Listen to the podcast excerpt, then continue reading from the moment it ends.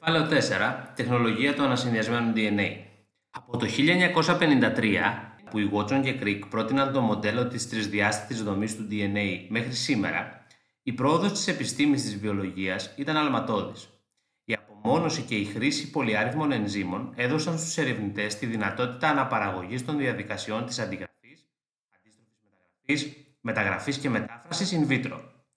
Ειδικότερα, η απομόνωση των περιοριστικών ενδονουκλεασών, ενζήμων που κόβουν το DNA σε κομμάτια με συγκεκριμένη αλληλουχία βάσεων, καθώς και ειδικών φορέων που μεταφέρουν DNA από κύτταρο σε κύτταρο, επέτρεψε την ανάπτυξη της τεχνολογίας του ανασυνδυασμένου DNA και έδωσε στον άνθρωπο την ικανότητα όχι μόνο να ερευνά, αλλά να επεμβαίνει και να τροποποιεί το γενετικό υλικό των οργανισμών. Η τεχνολογία αυτή βρίσκει εφαρμογή στην παραγωγή σειράς προϊόντων και τη δημιουργία φυτών και ζώων με βελτιωμένες ιδιότητες, όπως θα παρουσιαστεί σε επόμενα κεφάλαια.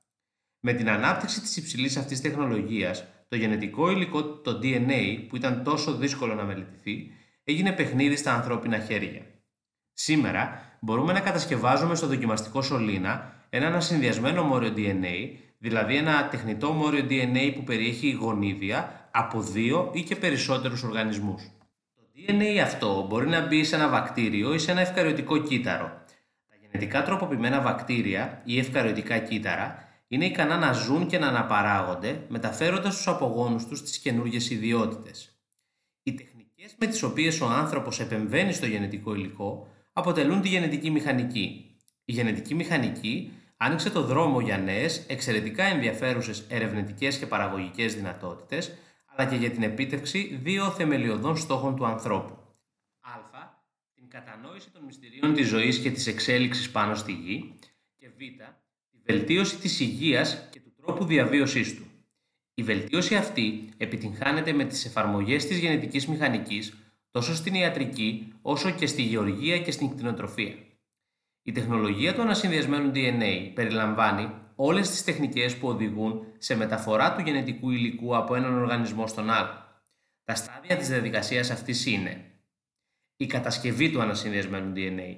Για το σκοπό αυτό, το ολικό DNA από έναν οργανισμό δότη απομονώνεται, κόβεται ενζηματικά με ειδικά ένζημα, τις περιοριστικές ενδονουκλεάσεις, και ενώνεται με ένα φορέα κλωνοποίησης.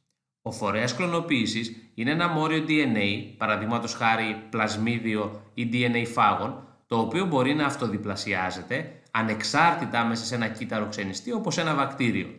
Το DNA που δημιουργείται είναι ανασυνδυασμένο. Η μεταφορά του ανασυνδυασμένου μορίου DNA σε ένα κύτταρο ξενιστή. DNA σε βακτηριακό κύτταρο ξενιστή ονομάζεται μετασχηματισμός η επιλογή και απομόνωση των κυτάρων ξενιστών. Στο στάδιο αυτό, τα κύτταρα ξενιστές που έχουν προσλάβει το ανασυνδυασμένο DNA επιλέγονται από εκείνα που δεν το έχουν προσλάβει.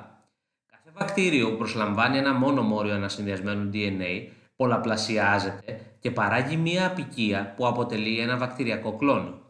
Είναι φανερό ότι με την παραπάνω διαδικασία παράγονται χιλιάδες κλόνοι που ο καθένας περιέχει ένα ανασυνδυασμένο μόριο DNA διαφορετικό από τους υπόλοιπους κλόνους.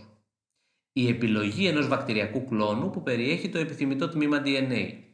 Αυτή πραγματοποιείται με τη βοήθεια ειδικών μορίων ανιχνευτών όπως θα αναλυθεί στη συνέχεια. Ο όρος κλόνος αναφέρεται σε μια ομάδα πανομοιότυπων μορίων, κυτάρων ή οργανισμών. Ο όρος κλωνοποίηση αναφέρεται στην κατασκευή κατά προτίμηση μεγάλου αριθμού πανομοιότυπων μορίων, κυτάρων ή οργανισμών.